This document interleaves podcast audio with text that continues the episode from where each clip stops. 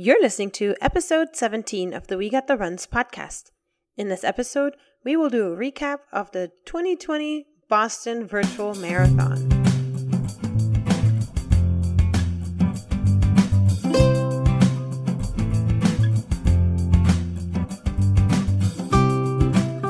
Welcome to the We Got the Runs podcast. We're your hosts, Letty and Angela, and we invite you to join us as we talk about all things running. In this podcast, we talk tips, tactics, and strategies to make running a favorite part of your life.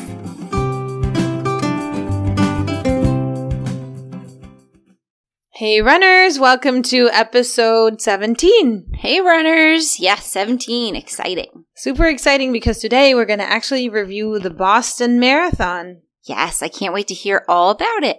Yes, but before we do that, we are due to review a product that was sent to us by Zulu Audio, and that is the Zulu Audio wearable Bluetooth speakers. They were kind enough to send a pair for myself and one for Angela. And uh, Angela, how do you feel about those speakers? I really like them. I wear them when I don't really want to go out and run, but I know I need to go out and run. I need that little boost of motivation to listen to my music. So they're great and really safe. You just clip them onto your shirt and you're able to listen to the traffic and everything around you while still listening to your music or whatever you want to listen to, podcast. Maybe it's the We Got the Runs podcast. so they're awesome. I definitely recommend trying them. So, how can people take advantage of this product?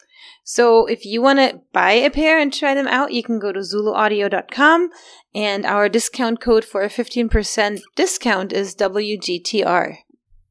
Next, we're going to do a listener review from Roadrunner. Roadrunner says, inspiring, five stars. I love listening to your podcast every weekend. Letty and Angela, you both are dedicated athletes. Your podcasts are fun to listen to too. Thanks for keeping us motivated. Keep up the good work. Thank you, Roadrunner, so much. That's exactly what we're trying to do. We're trying to inspire and entertain. So that review was awesome. And that said, we're going to move on to finally doing our very first recap of the 124th Boston Marathon. Woo! So Letty actually ran in the, in the Boston Marathon. So we're going to hear from her along with several other runners who ran all across the world. Yes, we'll have people from Australia, UK, LA, Boston, Oklahoma, and Colorado, I think. Might be wrong, but you'll hear it. so let's start with Letty. Letty, how about you tell us about the race? All right, so this race was the virtual version of the Boston Marathon, which is the 124th Boston Marathon. First time ever to be virtual, as you all know. Um, it's one of the six world major marathons, point to point course from Hopkinton to Boston. And this race has been organized by the Boston Athletic Association since 1897. So usually the Boston Marathon is held on Patriots Day on Monday for, or third Monday in April in Massachusetts. And um, the weather, of course, always varies. You've heard of the Bostons when there was a lot of rain, and some of them are super hot. So this time, it's a whole different experience. Yeah, it's September and it's virtual. So what an experience right? Okay, so how about Letty, you tell us what it was like when you got the news that the race would be virtual and what went through your mind when you decided to register for it? Okay, so honestly, I don't even know when they gave us the news that it was going to be virtual because I'm I was very anti-virtual races just because I had no interest in running 26.2 miles. And then um, we were you know, due to COVID, deprived of races longer and longer. And all of a sudden, this race started sounding better and better. So honestly, I didn't pay attention to it. And then I didn't sign up till probably two days before the registration closed. Wow, that's exciting. So, what was it like with the registration? Was it any different than regular race registration? Well, it was a lot cheaper.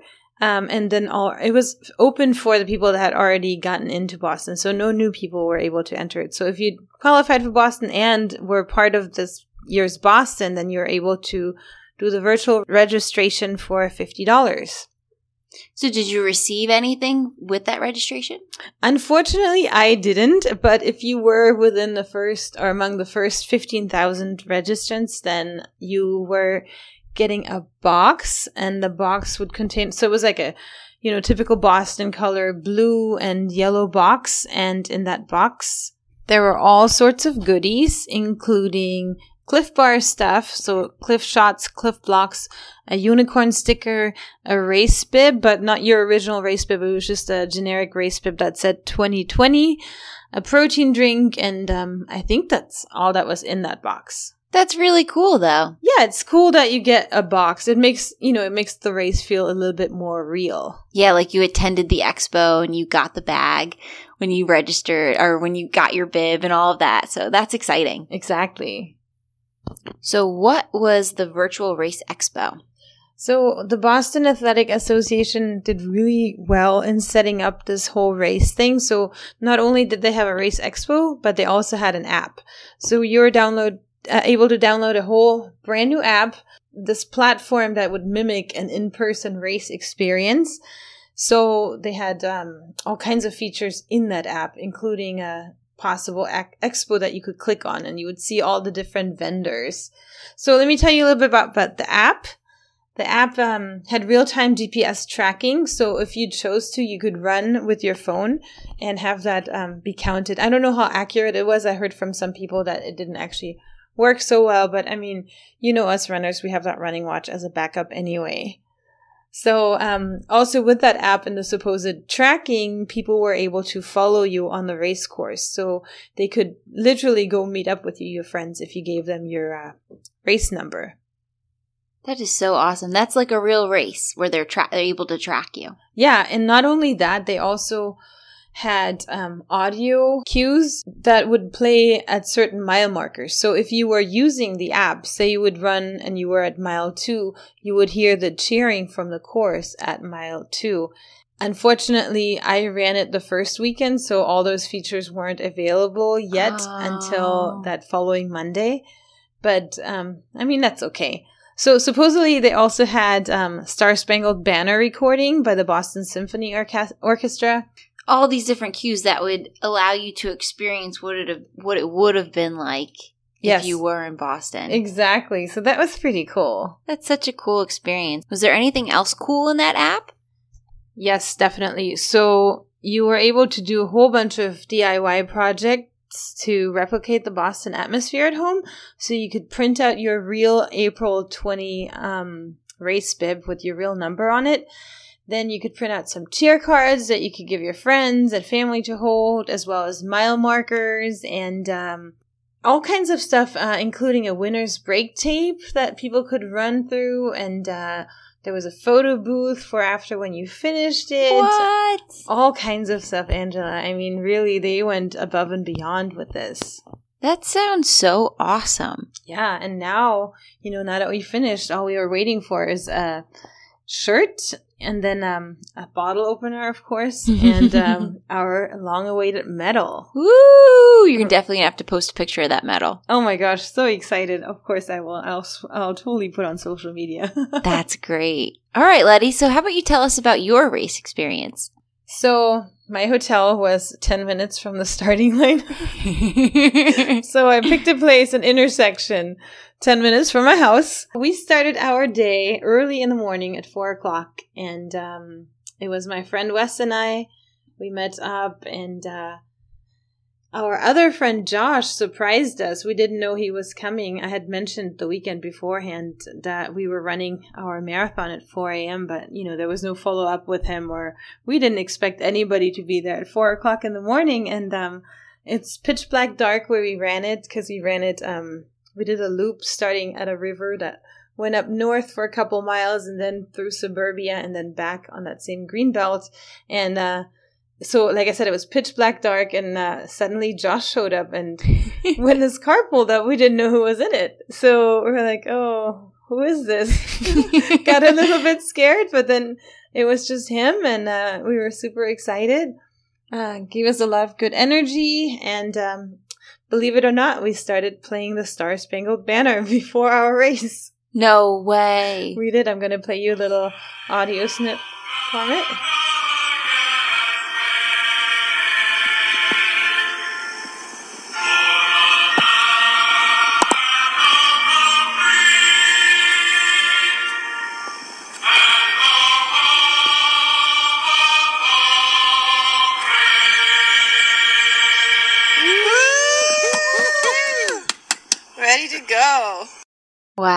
That's awesome. And then, so how did your race go? It went um, according to what I put into it. So I'm a big believer in you get out of something what you put in. And with no training and an injury, I was pretty happy with it. Although at the time, I was pretty grumpy. So the race went well. Miles 1 through 18 went pretty smoothly. Didn't stop much except for to say hi to friends and have a chug of water. And then after mile 18, I entered the, I hit the wall and entered my own personal hell for a little bit. Um, no.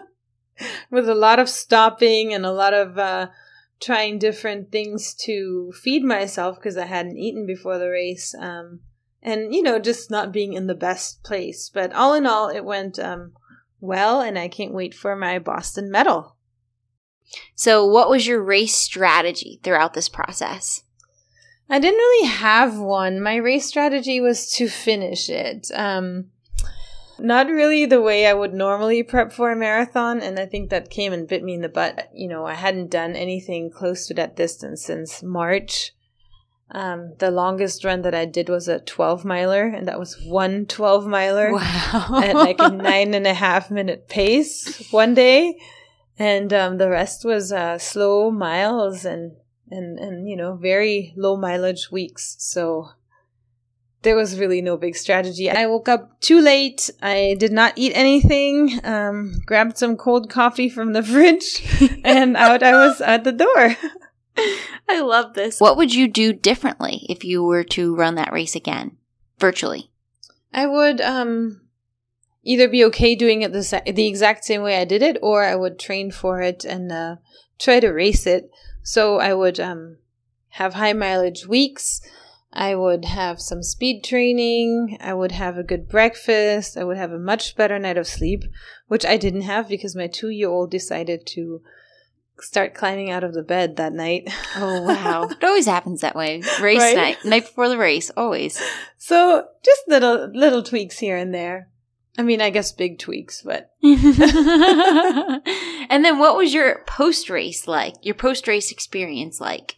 All right, so my post race was wonderful because I A got to finish and B you had left some pizza in my car for me and I got to devour that. Honestly, I think considering the circumstances, you did a really good job. Well, thank you. Yeah, seriously. I mean, I ran only six miles with you, and that was a hard run for me.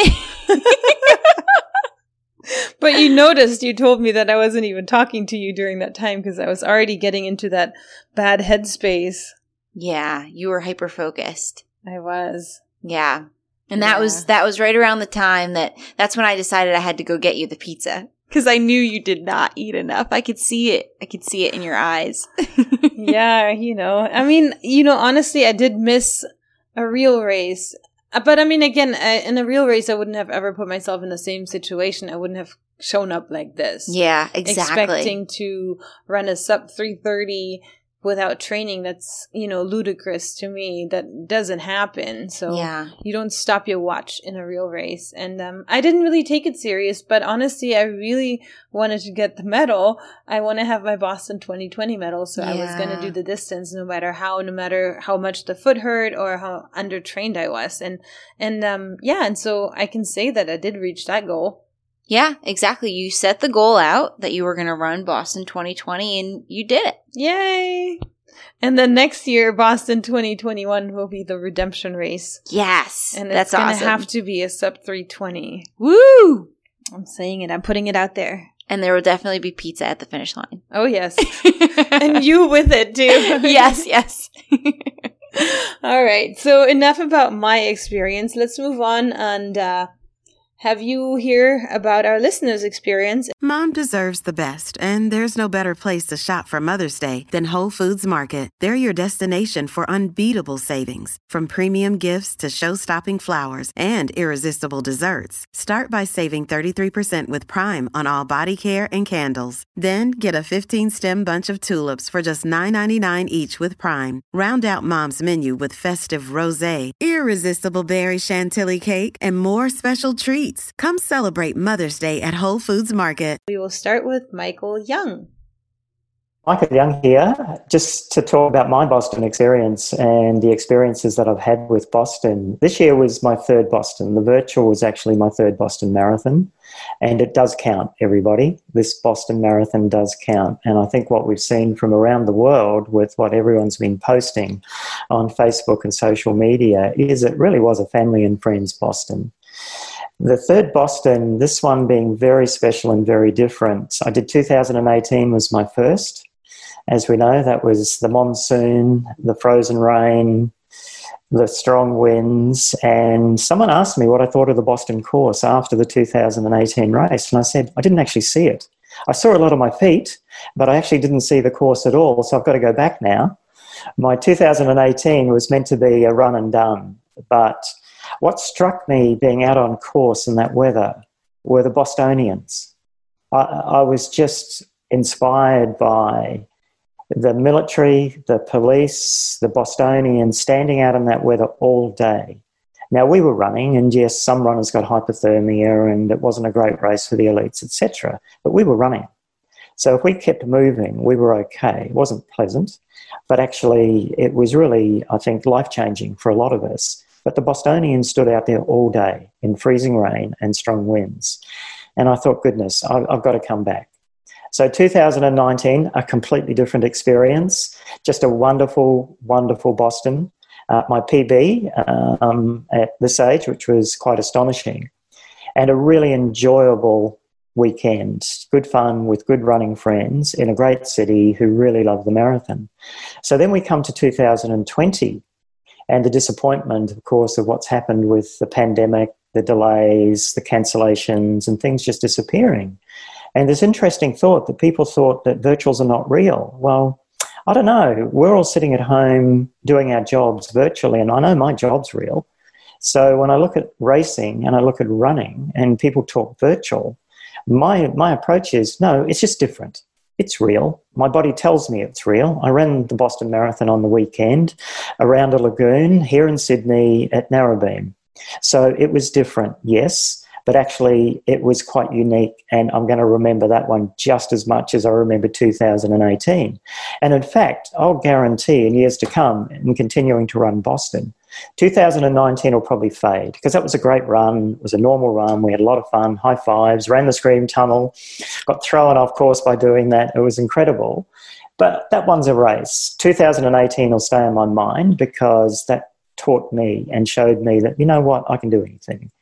2020 is different because of the people and the families and the support.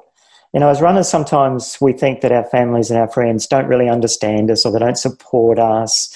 And we go looking for like minded people that understand when we talk about splits and we talk about cadence and we talk about everything else.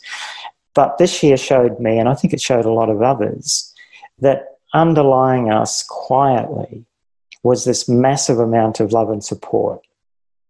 So when our family and friends saw that we were going to race in a different space and it wasn't our dream, my experience in looking at social media and even my own family and friends was people made it special for us.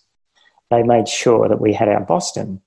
And goodness, how good were the BAA? If you look at what they did, out of all of the races that were cancelled and turned into virtuals, the BAA have just done an outstanding job. I mean, they need a medal themselves to make it so special. They made it feel as normal as it can, even though it was different. Um, with all of the promotion they did, the weekly emails, then the daily emails, even the after party. So for me, running Boston this year, very different. Um, I didn't have a great run actually. I trained extremely well, and I always break my marathons down into three things. One is the training program. So I dedicate myself to the training program. When I finish that, I basically give myself a gold medal if I've done it properly. And I'm happy with that. So I'm really happy if the training goes well. Then there's the run itself. Very rarely do I enjoy a marathon running. It is an effort because I am chasing pace. I'm an absolute believer that my best marathon is still in me and I'm still searching for it and I'm still yet to find it. So when I head out in a marathon, I'm looking for a personal best every single time, every single time. So that one tends to hurt more than perhaps it should if I took it a little bit easier on myself. I'll get there eventually, I'm sure. but the race hurts. So I remember the marathons based on the effort and the energy and the pain. And then the third part is afterwards when we reflect. So for me, three parts. First part training, big tech, loved my training this year. It was through an Australian winter, which is rather unusual for us. The race, I was happy with the run. I was happy with everything that went on, running around the lagoon, doing Boston with Boston signs up, Citgo signs up. It was crazy. Um, wasn't happy with the time, but then on reflection, happy overall with the experience. So that's really Boston for me. And now we have Leslie Cohen's review. My name is Leslie Cohen, and I want to thank you so much for inviting me to be on your podcast today. Our topic is the virtual Boston Marathon, which uh, was just done by people over the last week or so. Uh, a little bit about me I live in Santa Monica, California. I've lived here for many years, uh, ever since graduating from uh, undergrad. I went to law school at UCLA and have lived in Santa Monica ever since that time. Uh, anyway, in terms of what I think the Boston Marathon kind of did for running and, and meant to me, I kind of had several main points. The overriding one is that everyone wants to be a part of something. And this virtual Boston Marathon really let us do that at a time when it's not safe to go to these big races and all be racing with each other. Um, and it, it's kind of my most optimistic view of people and runners in particular. We love to support each other we love to be together.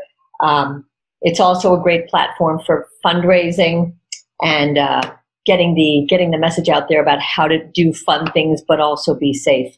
I myself organized two virtual races this year. They were called the Keep Your Distance 5K, 10K. The first one supported Public Counsel, and the second one supported uh, Black Lives Matter we raised about $15,000 between the two events. So that's a little plug for fundraising with virtual racing. Now to my Boston. Uh, I was so lucky doing this in LA. I planned myself a course. It was challenging to plan because we have so much traffic here. But we started uh, up in Brentwood. I started with two friends, social distance apart. We ran basically downhill towards the beach and then ran along the beach path. Again, on the theme of being a part of something, the support that we got was unbelievable. We had one friend who drove her car to three different spots along our route just to take our picture and give us Gatorade. We had uh, one friend who ran the first 10 miles with us. We had another friend who ran the second 10 miles for us. Uh, despite my concern about large groups, we had about 10 people greeting us at the finish, and they stayed in two different groups, five and five, uh, to keep it safe, and even held up a little um, finish line for us. We had a Citgo sign, a handmade one that looks very authentic if you want to look at it online. From the distance, it looks like the real thing. So that created our uh, Boston Marathon vibe, which was very exciting. And over the course of the day, and I think from your time in LA, you remember uh, what it's like running on that beach path. It's they've widened it, so it feels a lot safer in the pandemic than it might have. And we saw so many people that we knew and people that we didn't know that were running Boston. One of the things Boston did was gave us a uh, bib that you could put on, and you you could print your numbered one, or you could use the 2020. I just used the 2020, but it made me recognizable. So there was a guy who came up to us. We were running right about the same pace, and he said, "Are you doing your Boston?" I am too. And he was at mile 18. We were at mile eight. So we ran with him for a little while we saw a group of guys, clearly big deal runners, kind of like you, Letty, like the real thing.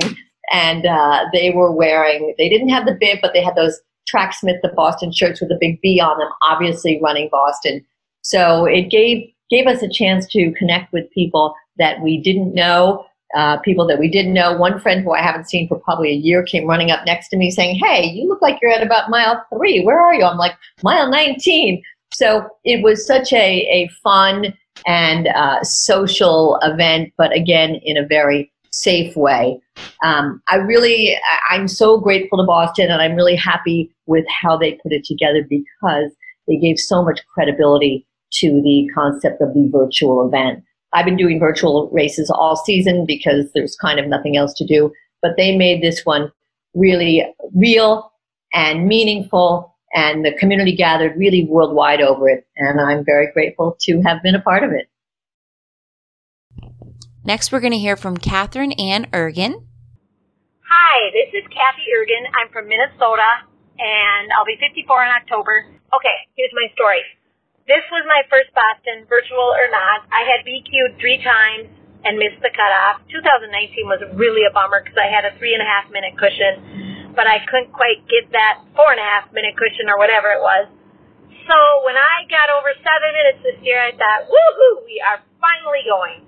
So we started training in December, and I was going to do a race no matter what. So I ended up doing my own virtual in April when Boston was supposed to happen and I came within three seconds of my PR, and I thought, wow, you know what? This really helps. You know, it's really good to see your hard work pay off. So that's my deal. Um, why would you do a virtual marathon by yourself? Why wouldn't we? I mean, we do it for ourselves. That's the main reason. I mean, the crowd is awesome. I love people screaming and yelling for me more than anybody, and I love the photographers and all that good stuff. But when you get down to it, we're really doing it for ourselves, and I've learned – so much from running, from the confidence to just the you can do it moments. It's just awesome. I, and I would still do another virtual again. Um, race morning, we got up at about 2:45 in the morning. We um, picked up some friends and we went to the Twin Cities and ran around a lake eight times. The loop was about 3.4 miles long, and it had a little elevation. And of course, every time you went around it, it seemed like it was going higher and higher. But uh, my girlfriend and I went together. We had no plan, but she started out, and then I started, and we were right by each other. And I thought she's just going to hear me breathing behind her, so I ran up and caught up with her, and we ended up running about 18 miles together with the understanding that you know if you feel like going go for it. You know, I'm not going to feel bad. You're not going to feel bad. So we had a great time. We just visited, and then it hit about mile 18, and I thought, God, I'm, I'm feeling it. I said, Carrie, I'm going to go. I can feel it. So I just took off, and long story short, woohoo! I had almost a six minute PR, five minute 58 seconds. So another good thing about a virtual is just imagine how you could do it with a crowd. It just gives you so much confidence. Um, we had a photographer there who took videos, and we had friends there who you could throw your water to and then when you come around again on the loop, they would give it back to you or whatever. Um, we had about 25 people doing it. It was a beautiful day. I mean, it rained on the way there. The trail was wet, but it was not slippery. It was beautiful fog when we started. I mean, I just love that stuff. And so then, you know, the fog clears and it just ended up being a beautiful day.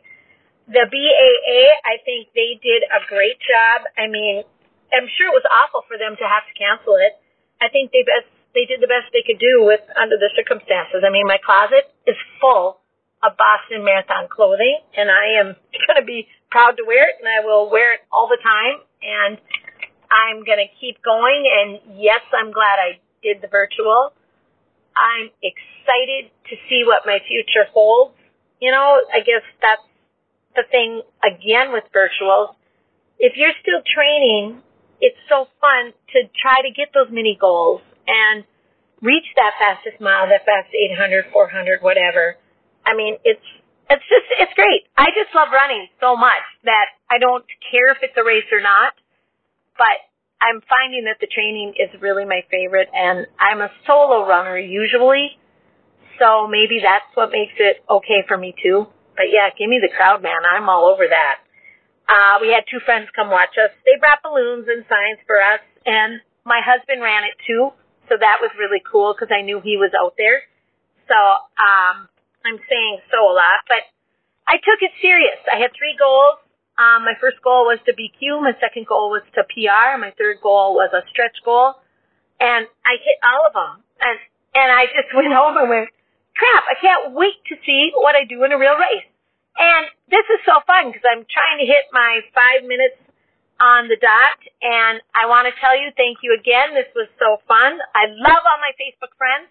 And that's another thing that's really cool is to know that all of us, so many people were out there doing the same thing. You know, I was running in Minnesota. You were running in Australia or Germany or wherever. It was cool. So keep running just for you. It's all about you, the confidence, and the it's just so fun. Okay, thank you. Bye. All right, and our next recap is from Tim Kenny. So my name is Tim Kenny. I'm 54 years old. I'm from Rhode Island, the tiniest state in the Union, and although this is my fourth marathon, this is actually my first Boston Marathon. Um, even though it's for me, it's a local race because Boston is just 40 minutes up the road. I, I know it like the back of my hand, and I've had lots of friends who run it over the years. So, but this is the first time I've actually participated, and I'm running for Dana Farber um, just because um, I'm not, first of all, I'm not fast enough to qualify, but I've had, I'm running for the Cancer Society and Dana Farber, and I've had um, one of my friends pass away actually at the beginning of this whole quarantine. So I'm running for her um, and my ex wife who has um, metastatic um, breast cancer. So to me, even though the, you know, I was looking forward to a, an in person race, the virtual race to me seemed like I had to do it this year. Um, and it really it was really motivating and it was it gave me something to look forward to with all this corona craziness and um, over the summer. So um, you know gave me some focus and i trained for it. And even though it was virtual what i do for a living is i i, I do multimedia so I thought, even though it's virtual, I can make a video and I can make it look like I was in Boston and just add all of these different elements. Um, some of the stuff that came in the toolkit with the app, I've already used to, to make video, like, for example, the finish line. They had an image of the finish line. I used that. So I just basically used my front yard as a green screen and I just underlaid the, uh, the finish line over. So it looks like I'm actually running over a finish line. And I have to say, the BAA did a great job. I mean, that, that app was pretty ambitious for having developed it over the last couple of months, specifically for this race. I mean, they deserve a lot of credit, I think. I agree um, with you. Everything from Toolkit to um, cheer cards and printable bibs and mile markers, all that stuff. Going into it, did you set yourself a starting time or was it just kind of like whenever you woke up and would feel like it? So I wanted to start at 5:30.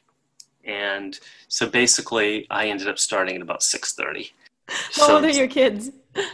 So my my I like to say my daughter is 21 going on 40 and my son is 15 going on 8. so you woke them up because they said they wanted to be there for your start. They did, and they were great. They were mm-hmm. great.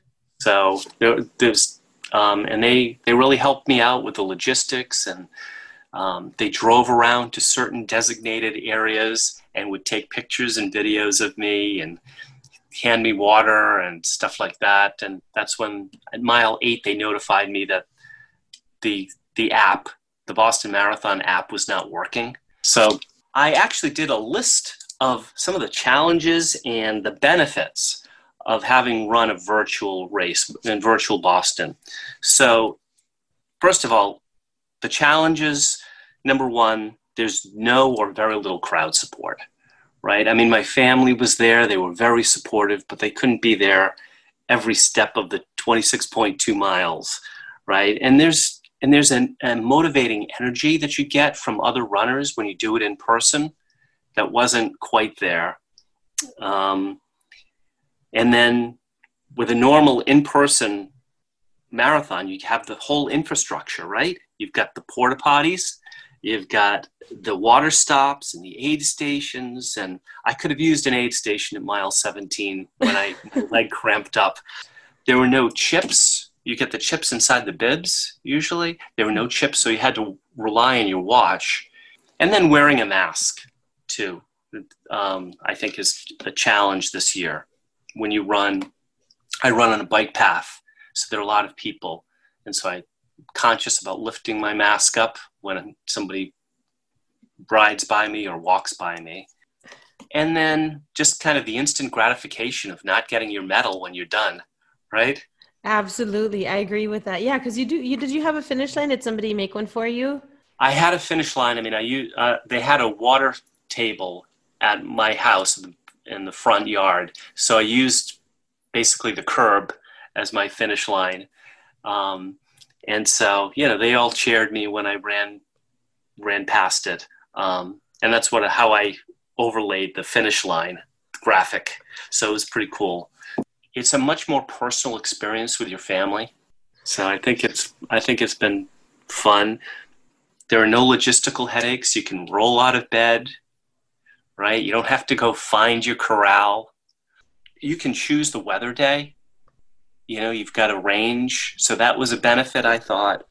Um, and most of all, I think it's a historic race.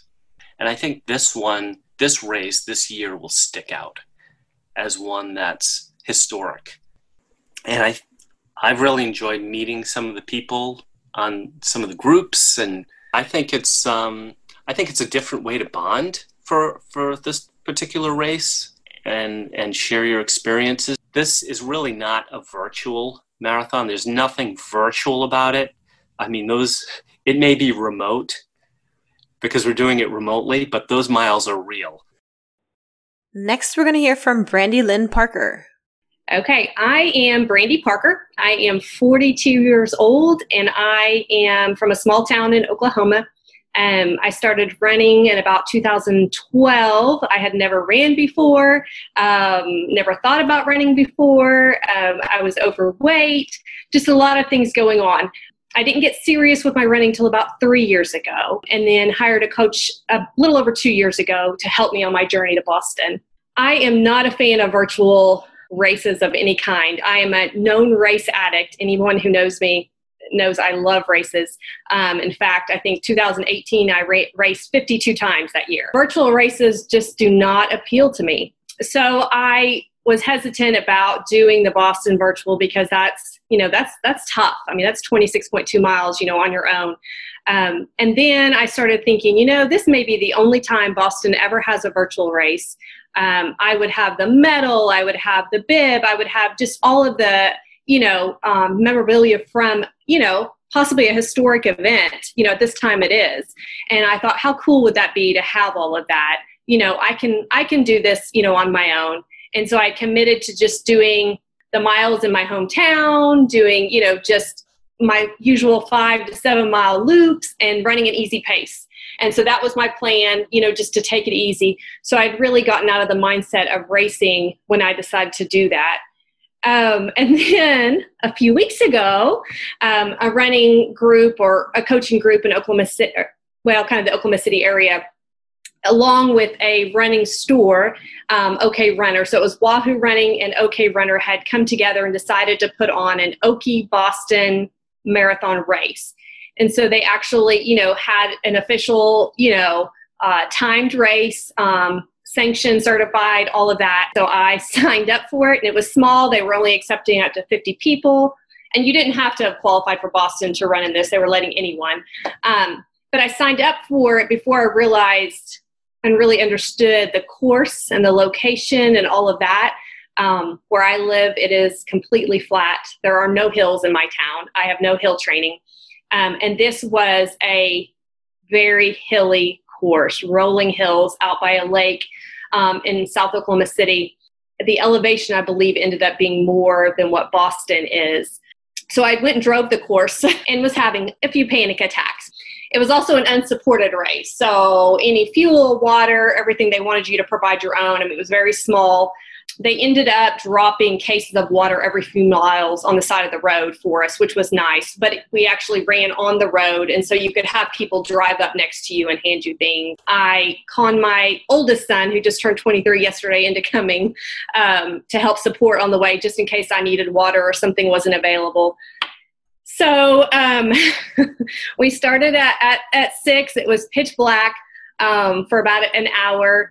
Um, I decided, you know, I'm a go big or go home kind of girl. So even though I knew I wasn't really prepared, you're going into it. I'm going into it like I'm going to PR it, and that's what I do every race, no matter no matter what.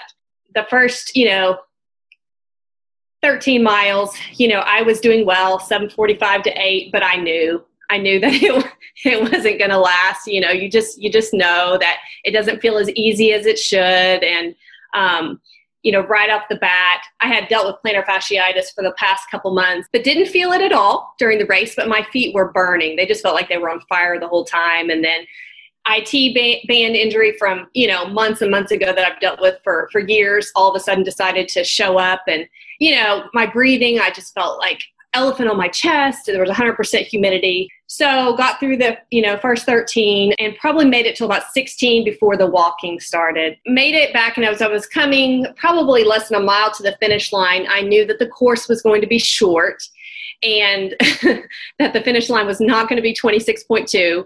It was only about 25.8. So I have to run through the finish line and you know, yell at my family and friends, hey, I'll be back in a minute, because I was just terrified that Boston wouldn't accept 25.8. So, you know, they had me on video saying, you know, I've got to keep going. I'm not there yet. So I got to the 26.2. It was in 404 even. Uh, my PR is 333, so over 30 minutes off my PR. It was not even a BQ, much less, you know, a PR. So it was devastating but it was good. I mean, it was good. I'm I'm glad I did it because I needed some kind of closure to this never-ending saga. And um, living in a small town, you know, I've been front page of the newspaper, you know, two to three times over Boston itself from trying to qualify and missing it by three minutes to qualifying and having a you know six minute buffer and and it's big news you know and everybody talks about it and asks me about it all the time and I just needed some closure and some ending to it and so doing this kind of you know it gave that to me. I'm ready for for the races to start again. I'm ready to have you know some solid training and you know get back to get back to business. now we're going to hear from Robert Fried. All right, I'm here with Robert Fried. I asked you to come on here because you ran the Boston Marathon and you're one of the few people that ran the actual course of it. So, why did you decide to run it even though it's a virtual race? Well, you know, people call me back home in New York, uh, you know, you know, Mr. Boston, or you know, a double B, you know, meaning, uh, you know, b- b- you know, they, they they see me as someone who's fascinated by the race, and I ran it to answer the question. I had to go back to Boston. I had to go back to Boston because if I was going to put my body through a 26 mile event, I wanted to make sure that I go to Boston, run the course, go to Hopkinton, which is is such a cool little town. Um, you know, it's kind of like in the middle of nowhere, 26.2 miles away from the finish line. And uh, I had a bunch of friends, seven of us, decided to do this, run it with them. We ran together for about eight miles. And then at the eight mile mark, these guys stopped to get water. We set up water stops along the way. And I said to them, guys, I don't want to stop. If I stop, it it's not a it's not a um uh, a full marathon. I'm you know I don't want to stop and go. So I continued, and I never saw them again until the finish line. The most exciting thing to me out of the whole thing was when I got to the half, which was not a good halftime for me. Very slow. I went through the half in 151, really just running 830 pace. Okay, just cruising, and I felt it felt so easy. So I I said, you know what? Let's see if you can negative split the thing. You've already blown your PR on the half, and you're not going to run a good race. You're not going to run a great time here. So let's see if you could do something you've never done in a marathon. I was able to negative split the thing. It was no problem. Did you have water stops set up at all? Well, these guys, the friends of mine that we were going to run together, there were water stops set up at eight mile mark where they stopped 16 and 21. I did not see it, the, the water at 16. And at the top of Heartbreak, I didn't see it either, but it was there, but they didn't, I didn't look in the right spot. So at 23 miles, um, I started getting cramps, uh, hamstring cramps. I did not hit the wall. I just, my legs started to lock up. And I said to myself, oh boy, all this work for nothing. You know, do I walk it in? Do I jog? I mean, I'm going to finish. But I said, and this was probably the best thing I could say I did all day of this race. I said to myself, I've never stopped in a Boston Marathon in my life. And this to me, yes, it's not the race, but if I stop, I will have broken a streak. I will also, in my mind, failed because I wasn't hurt. I was just cramping. And I gutted it out. And little did I know, as I came up, going down Boylston, now I'm saying to myself, and this is crazy for all the people that are listening a marathon is not 26.2. It's always 26.4, 26.5 because you don't run the tangents. Well, at 26.2 miles, I'm looking at my GPS on Boylston, and I was just coming up on the Prudential Center. And I said, Do I turn it off here? Because that's all the BA wants to see. That's all we're required to do. And I said to myself, if I turn this off here, I did not run the whole race properly because I didn't, I might have, I might finish, but no one's going to really know my real time. I had to run a quarter mile more because of the tangents. So obviously, I did not stop my watch and I'm running down. I see a crowd of people at the finish line packs of people cheering, yet there's cars on Boylston. And the cars literally stopped for me, let me run because I was alone, finished the race, and I hear cheering. And I cross the finish line. I see TV cameras. They got the whole thing on film of me finishing. I made the television six o'clock news, and I got to finish the Boston Marathon. You see me finishing, hitting my watch, and then it stops. And I must say, out of all the Bostons I've run, this was probably be the, the most unique. I wanted to be part of the real course, and I could officially say that I, I ran the Boston Marathon again, not in a race, but the full course, point to point, and did and tried, pretty much tried for the for what I wanted to do. And next, we will be listening to a recap from David Evans. Thank you. It's great to be here with you. And um, yes, so I did it. Um, it was uh, last Monday, and um, I recently moved from um, Franklin, North Carolina, to, to London, UK.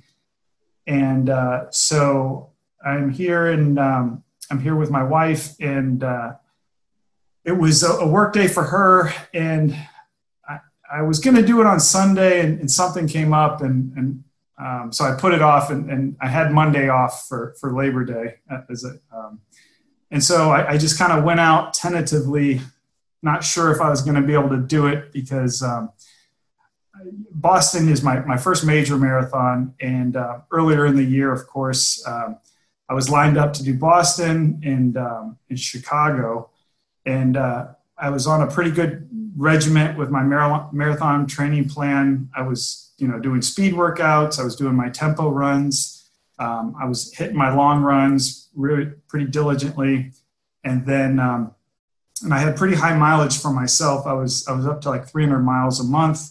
Things were going good, and then um, of course COVID came and a lot of races got canceled and uh, it got you know it, it got extended out. So I, I, reduced some of my mileage but i still tried to stay um, along my marathon training plan. And um, and then somewhere along the line i, I kind of got injured. So uh, i had a reduction of miles and uh, and then with the, the relocation um, things uh, just running kind of took a, a back seat. So, um, so yeah, when I went out, um, I just went out and uh, went to one of the royal parks, uh, Kensington here in London, and uh, Hyde Park and Green Park, and uh, just kind of with no real plan, just just started the, my Garmin 945, put in my music. It was funny. I, even though it was virtual, I had all the pre-race jitters. Like I was like, okay, did I go to the bathroom? do I have water? You know, and um, but eventually I finally started my watch and I started running and um, really wasn't sure on pace or anything. So I started off good and uh, my my left foot, which is the, the one that's been bothering me, it was it was it was good. I was I was feeling pumped and um, I ran like the first half, you know, around a 730 pace and um, and then um, and I was doing videos and, and, doing live feeds as I was running like a fool, um, posting to Facebook, you know, um, kind of trying to have fun with it, pretending I was in the race, um, yelling like a crazy person to other runners, "Good job, we're almost there," you know, and um, and uh, and that was good. And then I guess it was, um, and it was beautiful weather it, here in London. Um, it's been really good the, the, past seven days, and on that race day, it was it was perfect running weather. And then, but it, it, started to get tough. Um, I guess it was around mile 22. Like my, my right leg started cramping up, and and I, ha- I was submitted to walking for uh, a brief bit. And I did a live feed, and uh, one of uh, my back in Franklin, and we had a running group. One of the runners was up early enough uh, kind of a, a, legend in our little community, uh, Arnold Russell, and, and he's like, "Good job, Dave," and, and like that was a little bit of motivation. I clinged on to that, and I was like, "Okay, I can do this," and just started kind of, and I trudged through kind of the the, the championship miles there at the end, and uh, and and I decided to try to run from the parks up to where I'm staying in West London. They've got um, the Paddington Rex site, and they've got the a track there, and, and uh, this is the, the famous track that Roger Berenstain, or however you pronounce his name, uh, was the first human to, to break the four minute mile. And, um, and so my, my plan was to get on the track and try to time it perfectly where I'd do one lap and then be done and, and you know, hurrah. And, uh, and I got to the track and I only needed like 0.12 and I was in such um, pitiful shape that I was like, I'm not going to run any further than I need to. So I, I, like ran 0.6 on the track, and I was like, all right, this is, I knew it was enough, and I just ran back to the finish line, stopped the watch, and uh, and uh, yeah, it was it was done, and I, I you know it, it, was great, and um, and of course all my videos on live feed, I didn't even think about it. Like all of my friends and family are back in the U.S. East Coast, West Coast, so I've got a few friends like in India, a dude in Africa, and they were all, and a buddy in Australia. And so I had a few people kind of like cheering on. them. I was taking selfies, and um, but it was a great run. And what was really surprising, just the um, you know the, the Boston buddies. Uh, you know, you, you, I went ahead and posted on there like a lot of people were, and um, yeah, it was really great just to see other people posting the encouragement, you know, all the comments and like that. So um, while I've never ran the Boston Marathon, you know, I think for a virtual race, like I really, I mean, it, it was it was a great experience. That was awesome listening to all those different experiences. One race, but from so many different people and so many different locations, and all really inspiring. Super inspiring. And again, shout out to the Boston Athletic Association for setting up such a good virtual race. And, um, yeah, other places could totally look at the Boston version of doing this because this was really enjoyable. In terms of a virtual race. Yeah, that's such a good point. I mean, when you explain that virtual expo, I was like, I'm in. Yeah. Yeah, exactly. Right. And the app made for it. Yeah. That's, uh, that's an incentive to yes. do a virtual race. Absolutely. Yeah. All right. So next we're going to be listening to our physiotherapist, Brodie Sharpe.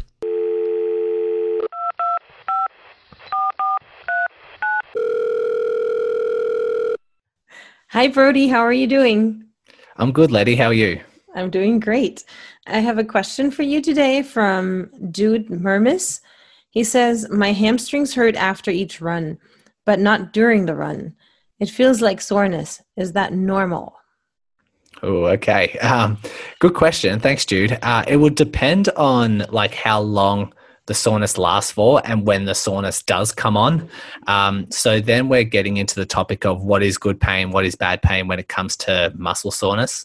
And I guess a good muscle soreness would be what we consider as delayed onset muscle soreness or DOMS, which most people would uh, experience when they go to the gym or they do an exercise that they haven't done for a long time and their muscles are usually sore the next day or 48 hours afterwards and it lasts maybe one or two days before you're good to go again.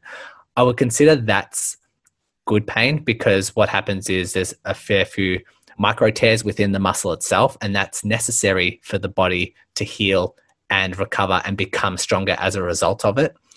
If you're saying that the hamstrings hurt after each run, then uh, let's just say the pain comes on later on in the day rather than the next day. I would say you've probably overdone things. Um, it would depend on how long the pain lasts for. So there's a couple of variables that would just depend on the advice I'd give. But uh, if you are noticing that the hamstrings in particular are lasting a little bit longer or the, the soreness is a little bit too severe, one thing I would look at is your speed. Definitely, if you're running downhill or if you're running fast, your hamstrings work considerably harder and perhaps the hamstrings just aren't ready for that amount of load that you're putting it through. Um, so if you're constantly noticing the hamstrings are always sore, I would look at building up the capacity, so building up the strength with some strength exercises, and in the meantime, just maybe backing off the pace slightly so the hamstrings aren't working as hard. And I do have a podcast episode that I've done myself. Um, it was on the Run Smarter podcast back on episode number 20. And the title was Understanding Good Pain and Bad Pain for Runners. And I delve into a lot more detail with that if you wanted to uh, learn more. Thank you so much, Brodie. And then is the podcast the best idea for our li- listeners to go to if they want to have more information about stuff like that? I think so. Like the episode does go for, I think around about, oh, any episode goes for around 45 to 60 minutes. So it's all just based on that topic. In particular, with that episode and episode 20, I um, jump on with uh, Dane Verway, who is a running coach, and we both share our, our ideas around good pain versus bad pain. So it's uh, a topic that you um, delves into a lot more detail. So um, yeah, I definitely recommend checking it out if you want more information. Perfect. Thank you so much. We'll link that in our show notes then. Thank you. You're very welcome. Thanks, Brodie. It's always great learning new things from you and helping us to stay healthy and keep running. All right, runners, thank you for listening to this podcast. We hope that you are inspired and motivated, and we hope that you have a great week of running. Talk to you soon.